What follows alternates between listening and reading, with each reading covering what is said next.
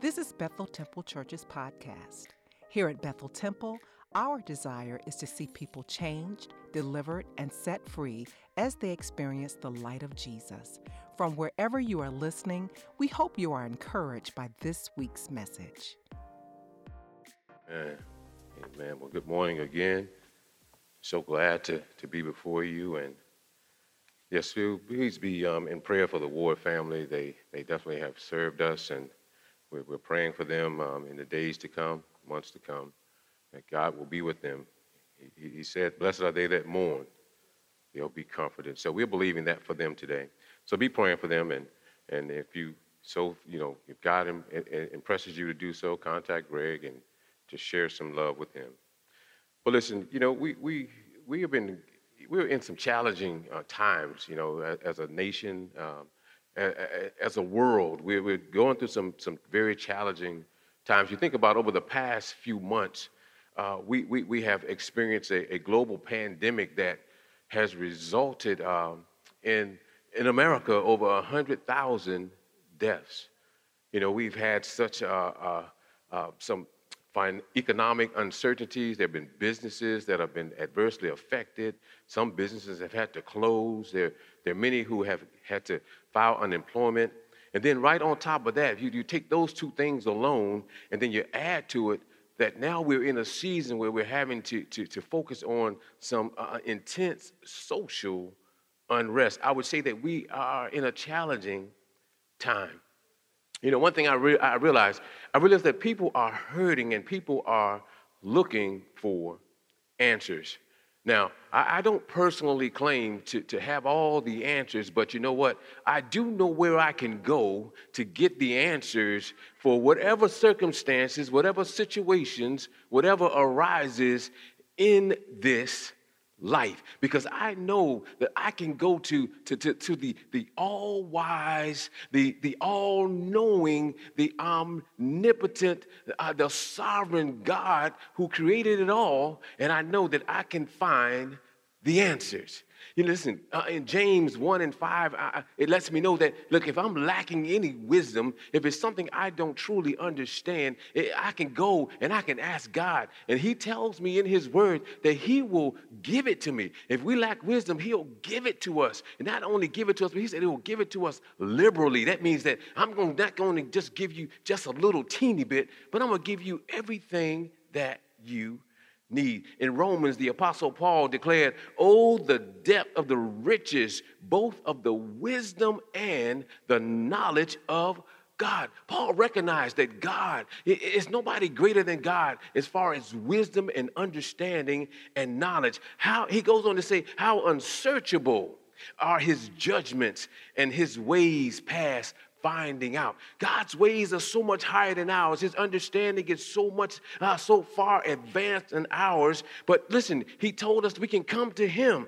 Look, if we go to the Old Testament, you know, there's some, some, some people that know a little bit about some wisdom. Look, think about Brother Job uh, uh in, in Job chapter 28. He knows a little bit about wisdom. And a matter of fact, in verse 20, he asked the question from where does wisdom come? And, and where is the place of understanding. But if you look at look a little further down in that chapter, he, he begins to, to, to, to answer that question. He says, God understands the way and he knows its place. What is he talking about? He's talking about wisdom. See, wisdom isn't beyond God. Wisdom is something God created because he goes on down there in verse 27 through 28 and he says these words. He says, Then he saw wisdom. He's talking about God now and he declared it. See, that's why God said that if we, if we lack understanding, if we, we lack wisdom, we could ask him because he has it all. It says he prepared it. Indeed, he searched it out. And, and to man, he said, Behold, listen now, he said, the fear of the Lord, uh, uh, uh, uh, that's wisdom. See, for you, when you fear God, that's the beginning of your understanding, and that's the beginning of wisdom. And it says, to depart from evil is under standing. So I would encourage you today. There, there are many that are looking for answers, but just like me, I go to God because I know that the answers that He gives me, He's going to give me answers that are going to lead to life, answers that are going to lead to, to, to things being advanced, answers that are going to encourage me and to build me up. Listen, this is a critical time in this world, and, and there, there, there, there, people are asking all kind of questions. So it's not enough, though, for us to trust in our own answers. We got to seek out and trust the wisdom of God. You know, I, am just so excited to, to, know that God, you know, our Father who is in heaven, he, he, he is not only capable of giving us the answers, but He's also willing to do that. He is going to provide for us, He's going to guide us. Who is us? I'm talking about the children of God. Those of us who claim uh, uh, uh Him as Lord and Savior, those of us who are walking with Him, those of us whose life we've yielded to Him, He will guide us. He'll guide us. He will guide us. Why? Because we are His children. You know what? Our world and the nation is in crisis. And I believe, I believe, and I've been, I've been saying this over and over and over again. I believe now is the time for the church to rise up and to be the light. See, there's so much darkness out there now. There's so much going on all around us. And see, uh, the one thing we do know about light is when light shines, darkness has to dispel. So, where's the light going to come from? Those of us who name Jesus as Lord and Savior, we are the light. And God told us to let our light so shine that men will see our good work and glorify the Father in heaven. I've been praying, and as, I've been praying, and even from the very beginning of, of the, the pandemic situation, I've been saying these words that crisis opens the door of opportunity. And I believe right now God has swung the door wide open for the body of Christ to rise up and, and to be the voice, to be the way, to be the light in these crisis circumstances. He has given us a great opportunity, an opportunity to, to, to lead the way of healing, to lead the way of reconciliation. See, we are supposed to be the ones who supposed to be out there being the peace lovers, being the ones who say, "Come on, I can show you a better way," and, and being the ones who say, "God can work it out, and God can heal that situation. God can bring us together as we need to be brought together in this day."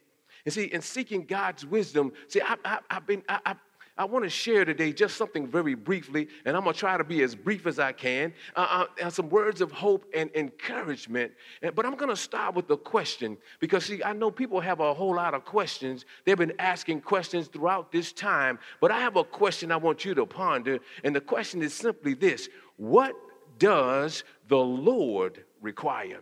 See, we've been asking questions about this and asking questions about that, but what is it that God requires?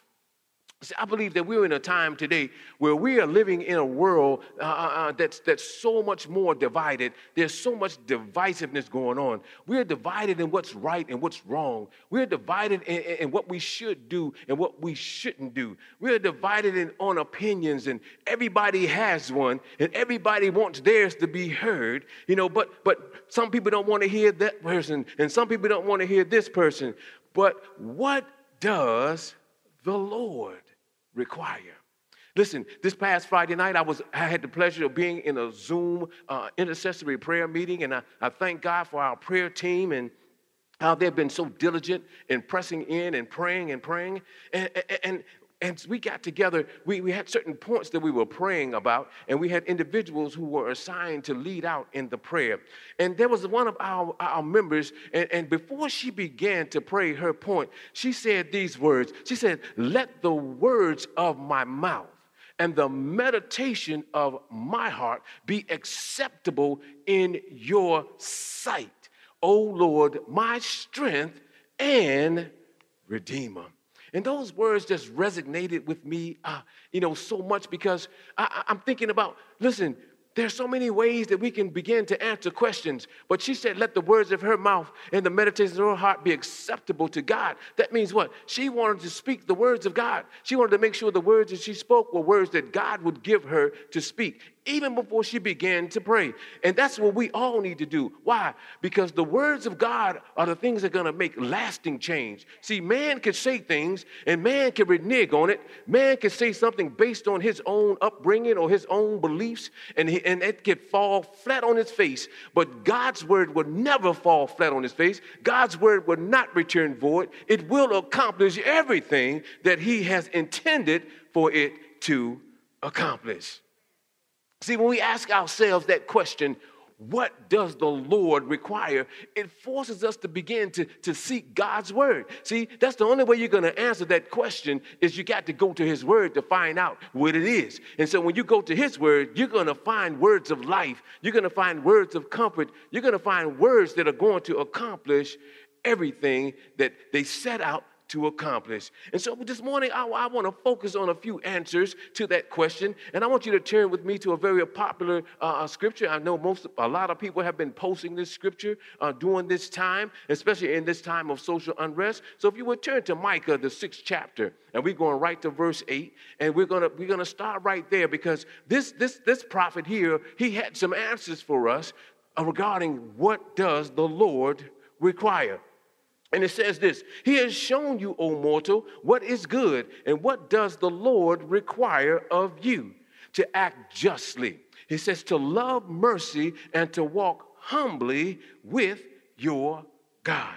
Now, now Micah is one of the, the minor prophets in the Old Testament. Now, he's not minor because of his stature. He's not minor because the words that he spoke were less important than anybody else. See, he's only considered a minor prophet because of the size of the book. See, the book is only seven chapters long, but that's the only reason why it's considered minor because the words he spoke were no ways minor because they were powerful words then and they are powerful words now. And so I, I, I would just encourage you to go back and look at that text and you'll begin to see exactly what he was talking about. But I'm going to give you a nutshell context of what was happening during that time and what caused Micah to, to say these words. And I'm going to sum it up in this, this, this brief sentence right here.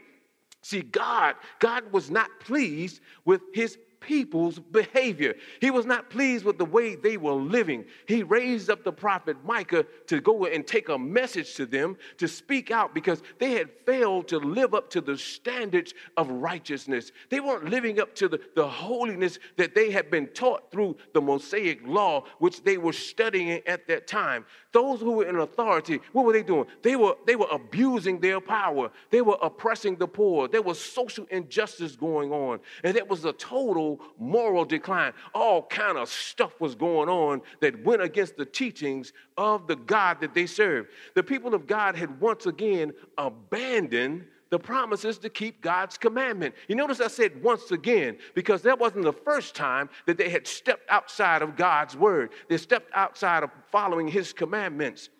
And once again, God sends the prophet to, to straighten them out and to show them the right way. See, they had forgotten about God and forgotten about doing the things that please Him. They had forgot about seeking God and putting Him first in their life. Sounds a little bit uh, familiar, doesn't it? Doesn't it sound a little bit like where we are today in this time? See, the thing about it is this God's word never lies, and nothing is new under the sun. This stuff that's going on right now didn't just happen. This stuff has been going on all the way back in the Bible days. You can go all the way back to the Old Testament, and you see the same stuff then happening now. But the same answer remains for us. He says, What? To do what? To act justly to love mercy, and to walk humbly with our God. See, something I understand about this passage of scripture. See, what he is telling us is this we cannot separate. You can't separate uh, uh, your responsibility to live as a, uh, uh to do, to do kingdom work. You can't separate, separate that by the way you live. See, every day when you step out, you can't say today, uh, I'm, I'm going to do kingdom work, but I'm going to live like the world. I'm going to do kingdom work, but I'm going to live riotous. No, that's not how it works. See, because when you're doing kingdom work, that's the way you're living, because your life should be representing the kingdom work in everything that you do. And when we refuse to do that, it brings the judgment of God on the people. That's what we saw even back then. And I believe that's what we see even right now. We see the judgment of God happening. But guess what? There is a way that we can walk through this. And how is it? We have to follow God's word. We have to get back to, to, to living the righteous way. We have to get back to being holy. We have to get back to doing the things that God has called us to do. Why? There's a direct connection between our faith confession and our response to social concerns. See, you can't talk about you love God and you don't care about those who are disenfranchised. You can't talk about how much you love God, but yet you practice racist, racist uh, uh, types of, uh, of actions. You can't say you love God and you mistreat people. You can't say you love God and you act like you don't see the people out there in the street that are hurting. No, no, no. See, if you love God, you're going to love people. If you love God, you're going to act in a way that represents Him. And our God is a compassionate God. That's why we were just taking communion a few minutes ago, because He's a loving God. See, He didn't say, Oh, let them sinners go to hell. No, He said, Oh, I'm going to send my Son to redeem them back to me so that they can have the life that I had already prepared for them to live. Look, God was concerned about the poor. He was concerned about the disenfranchised. Look, in the Old Testament, God was giving Moses instructions about bringing sacrifices and offerings. And in Leviticus, the fifth chapter, he, he, he even told Moses, look, if anyone can't afford, if they don't have a lamb to bring, and look, if they don't have any, the animal that I, I that I told them to bring, just let them bring two doves or bring two little young pigeons or something. Why? Because he didn't want to leave anybody out. See, he wanted to make sure that no matter what your state of being is, you still have the opportunity to experience him. Look in the New Testament, we see in Luke, the fourth chapter, of verse 18, we find these words of Jesus. Jesus was in the synagogue preaching, and he said these words in Luke 4 18. He said, The Spirit of the Lord is upon me because he has anointed me to preach the gospel to who? To the poor. He has sent me to heal the what? Brokenhearted. He to proclaim liberty to the captives and recovery of the sight to the blind. And look, to set at liberty those who are oppressed. God cared about those who are disenfranchised, those who are oppressed, those who are going through circumstances because they don't have all that others have. He didn't disregard them. He didn't push them to the side and say, Go get your stuff and then come back. No, he said, I'm care for them. I'm coming to help them. I'm coming to show them the way as well. See, as believers, uh, uh, uh, uh we are uh, we're supposed to be committed to Jesus, and, and of course, if we are committed to Him, that's the same thing that should be reflecting from us. We, people should know that we, we that we that we are his disciple because we're acting the way we act toward those who are less fortunate, those who don't look like us, those who don't act like us, those who don't dress like us. That's what we're supposed to be doing. So it brings me back to the question what does the Lord require? Micah answers these questions with three virtues, and I've already said them to act justly, to love mercy, and to walk humbly with your God. See, when we look at the word justly, uh, of course, it's a derivative of the word justice. And so, immediately, when you first think about the word justice, you begin to think about somebody getting something that they deserve. There's something they did, and they're getting what they deserve. They justice served on them. But see, Micah uses uh, the word Micah uses for, for the word justice comes from the Hebrew word uh, uh, uh mispah. And, and that word doesn't do this is what it says it, it says, uh, properly a verdict, favorable or unfavorable, pronounced judiciously, especially a sentence or formal decree.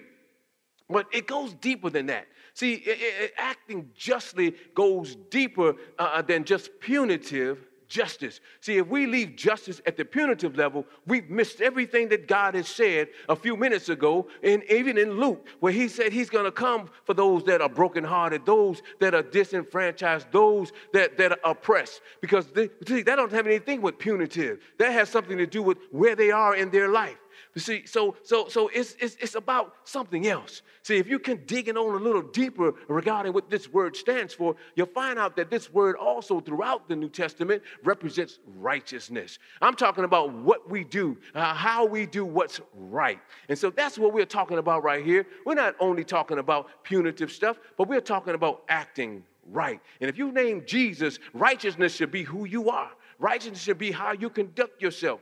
Righteousness should be the way you walk around in this earth. What does that mean? That means we take care of those who, who, who can't take care of themselves. That means we look out for the widows and, and the orphans.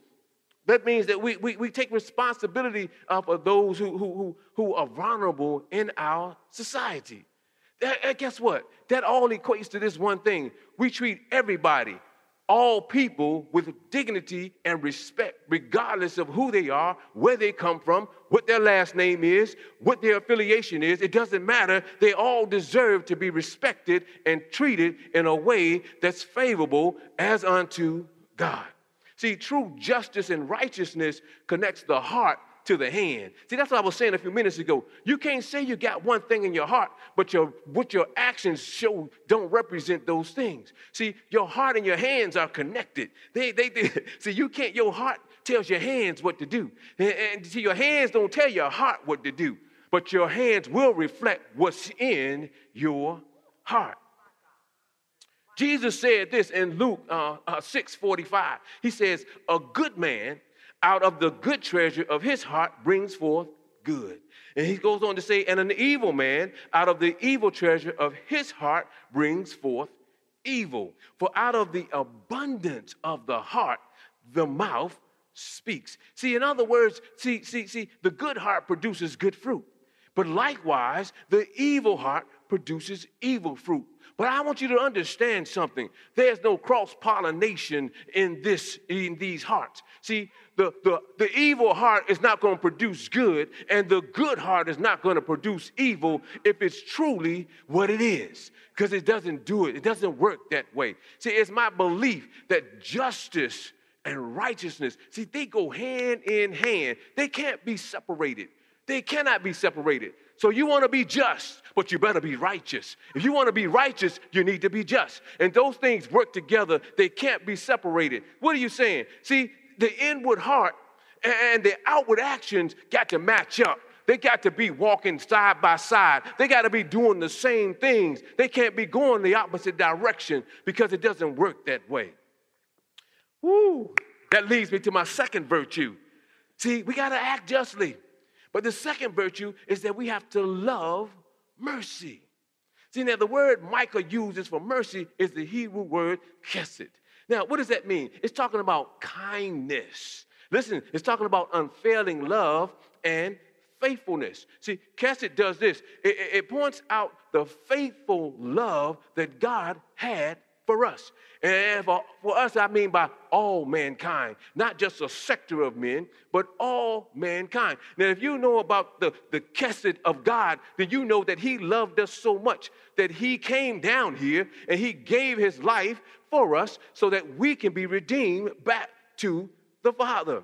And our responsibility is to mirror God's faithfulness. See, Christ was faithful to his call. The thing that the Father sent him to do, he didn't turn his back on. He didn't renege on it. And he didn't say, oh, no, I'm not going to do that. That's too much for me to handle. I don't want to take my body through that for those people that have fallen away from you. But he was faithful to that. So we're supposed to mirror that faithfulness. So how does that work? How does it work? Uh, first, we have a vertical uh, uh, uh mirroring. We have to mirror it uh, vertically first. That's upward to God. See, the first thing is this God gave us a commandment. We call it the, the greatest commandment. If you look at Matthew, the 22nd chapter, verses 37 through 38, you'll find it right there. And it says this You shall love the Lord your God with all your heart and with all your soul and with all your mind. And it goes on to say, This is the first and greatest commandment, talking about that vertical relationship. You got to put God first. You got to make him a Lord over everything. You got to make him the one that you get up and you prioritize every day. You have to be faithful, be loyal, be obedient, follow his commandments. You know, that's listen, this is not brand new. We might think that, oh, wow, he just put that in, in Matthew. He just put it in the New Testament. No, go back to Deuteronomy. Go to the 10th chapter, the 12th verse of Deuteronomy. You'll find the same thing. He told his people way back then the same exact thing. And it says this, and now, Israel, what does the Lord your God require of you? But to fear the Lord your God to walk in all his ways and to love him, to serve your Lord your God with all your heart and with all your soul.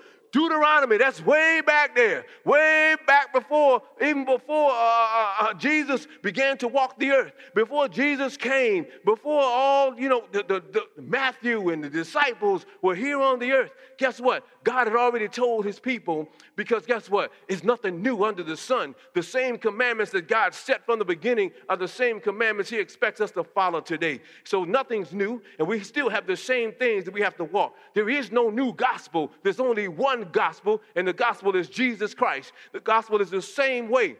It's a holiness gospel. It's a righteousness gospel. And anything outside of that is not the gospel. I don't know what you can call it, but it ain't the gospel of Jesus Christ.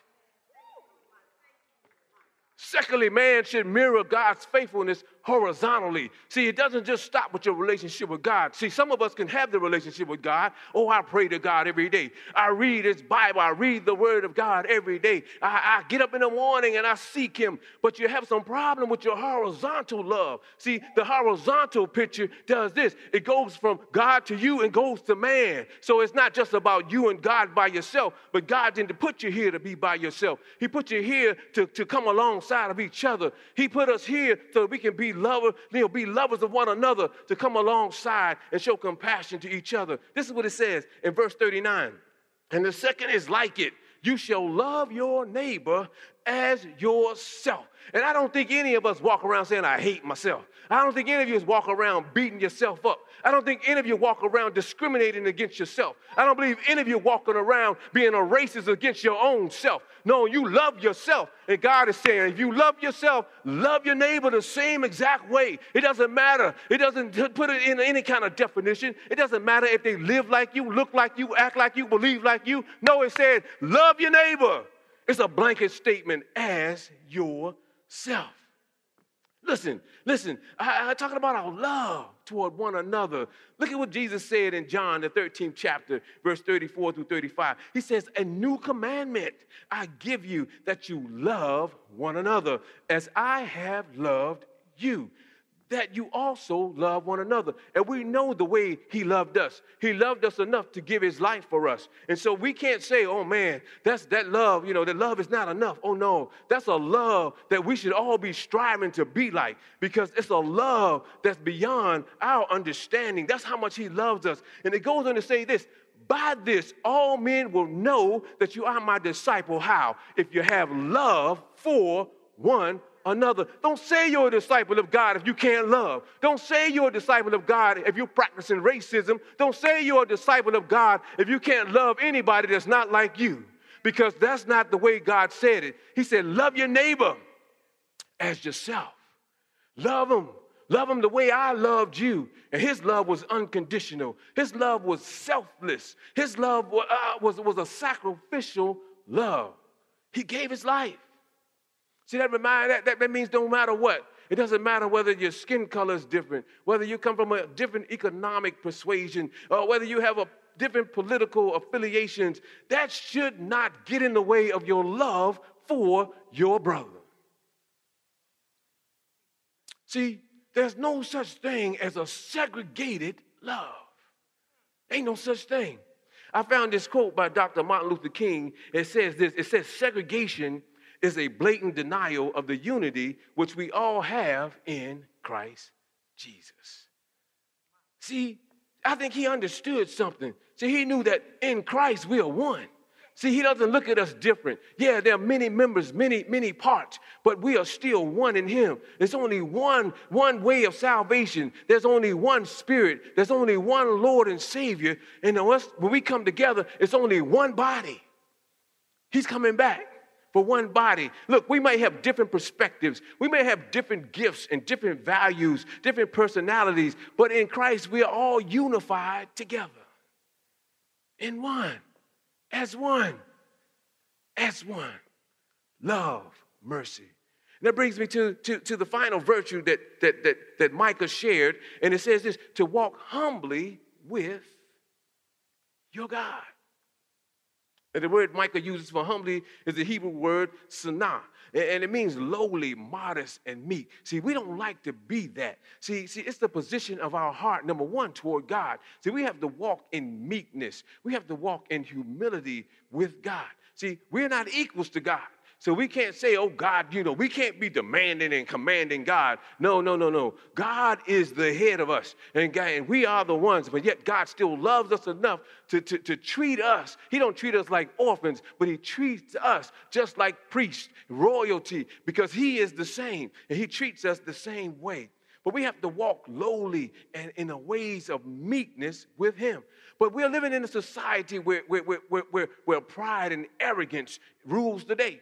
But guess what? First Peter 5, 6 and 5, 5, 5 through 6 says this All of you clothe yourselves with humility toward one another. Talking about being humble because God opposes the proud and he shows favor to the humble. So you're trying to figure out why you can't advance, why things aren't working out for you. If you're walking in arrogance and pride, guess what? God opposes you. But he tells you this. He said, but he'll show favor to the humble. He goes on to say, humble yourselves, therefore, under God's mighty hand, that he will lift you up. So you don't have to be arrogant and prideful to rise up. God said, if you humble yourself, He's going to lift you up. And I'll tell you what, I'd rather be lifted up by God any day than any other way for me to get up on my feet. Because I know if God picks me up and He puts me on a, He sets me down, I know I'm standing on some firm ground, a firm found foundation. See, out of that a positive a, posture of humbleness, look, look, it's birthed the attitude of humility toward one another. See, if you can't walk in humbleness, you're not going to be. You know, if you can't walk in humility, you're not going to be humble. You, if you can't walk in and being humble to God, number one, you can't be uh, you know, walking humility with one another. You can't do it because you can't turn it on and turn it off. And see, the more you walk in humility with God, the more you can be humble with one another the more you begin to treat each other with love and respect and dignity. Think about it this way. When you're weightlifting, uh, when, you, when you think about strengthening your legs, you know, there's no greater exercise than the squat. See, I'm talking about right now, I'm talking about you got to go low. So you can't do squat standing straight up in the air. No, you got to bend down to get the squat. You got to go all the way down. See, what are you doing? You're working your glutes and your quads. You, you're not to get those muscles activated until you go low. You can stand up all day long and you ain't working those things. They might be moving around, but you got to go low. You got to be willing to bend all the way down in order to re- achieve the result that you desire. And see, just like the days uh, uh, of Micah, God is telling us uh, the good things that will honor Him. Those things haven't changed. He wants us to, you got to be low. You can't be all prideful and arrogant.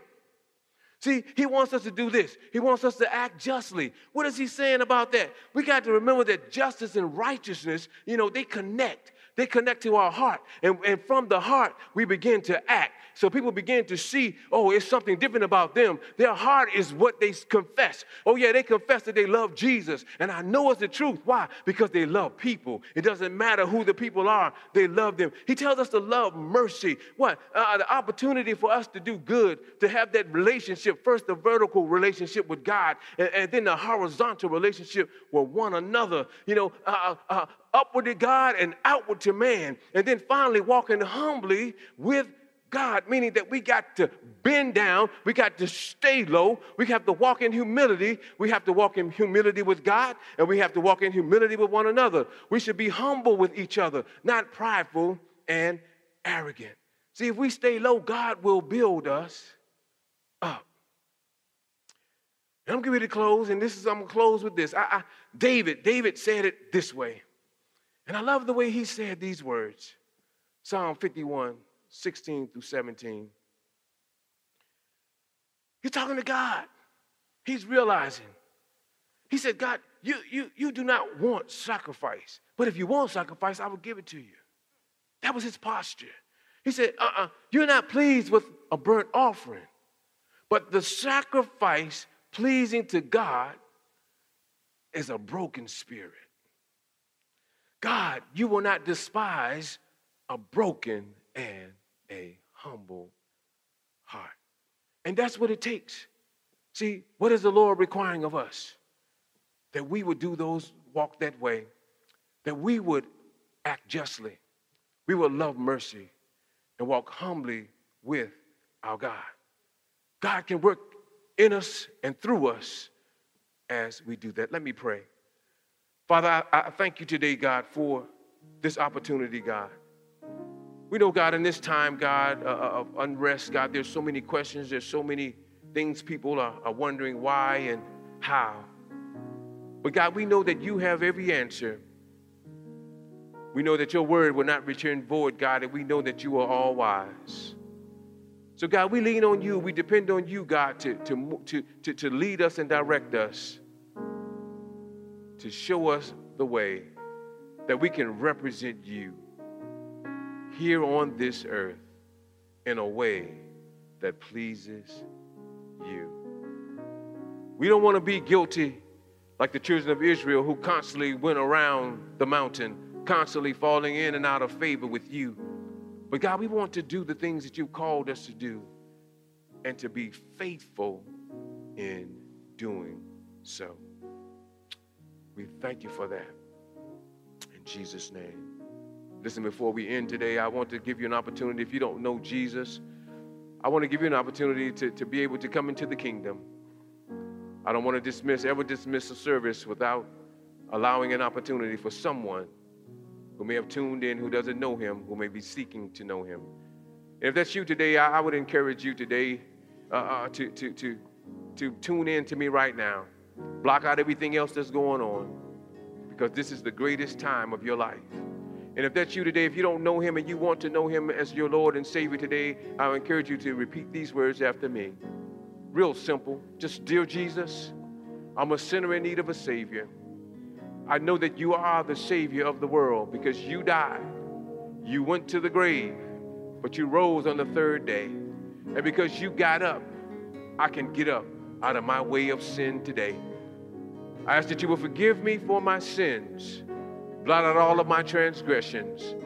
God, make me the new creation, God, that you said I can be, where the old man is gone and the new has come.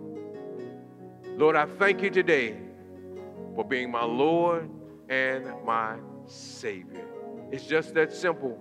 And if you've made that declaration today, there's a button you can push right there on your computer that says you've made that decision. Push that button there's some prayer warriors that are right there. They want to come alongside of you and pray with you and to encourage you, to give you some, some next steps in your new walk with Christ.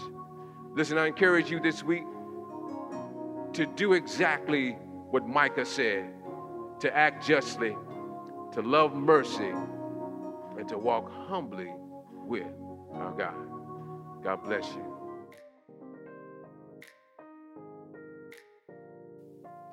Thank you for listening. To connect with us, visit us at bethelhampton.com and follow and like us on Facebook, Instagram, and Twitter. And remember to subscribe to enjoy more messages like this. Now go and be the light.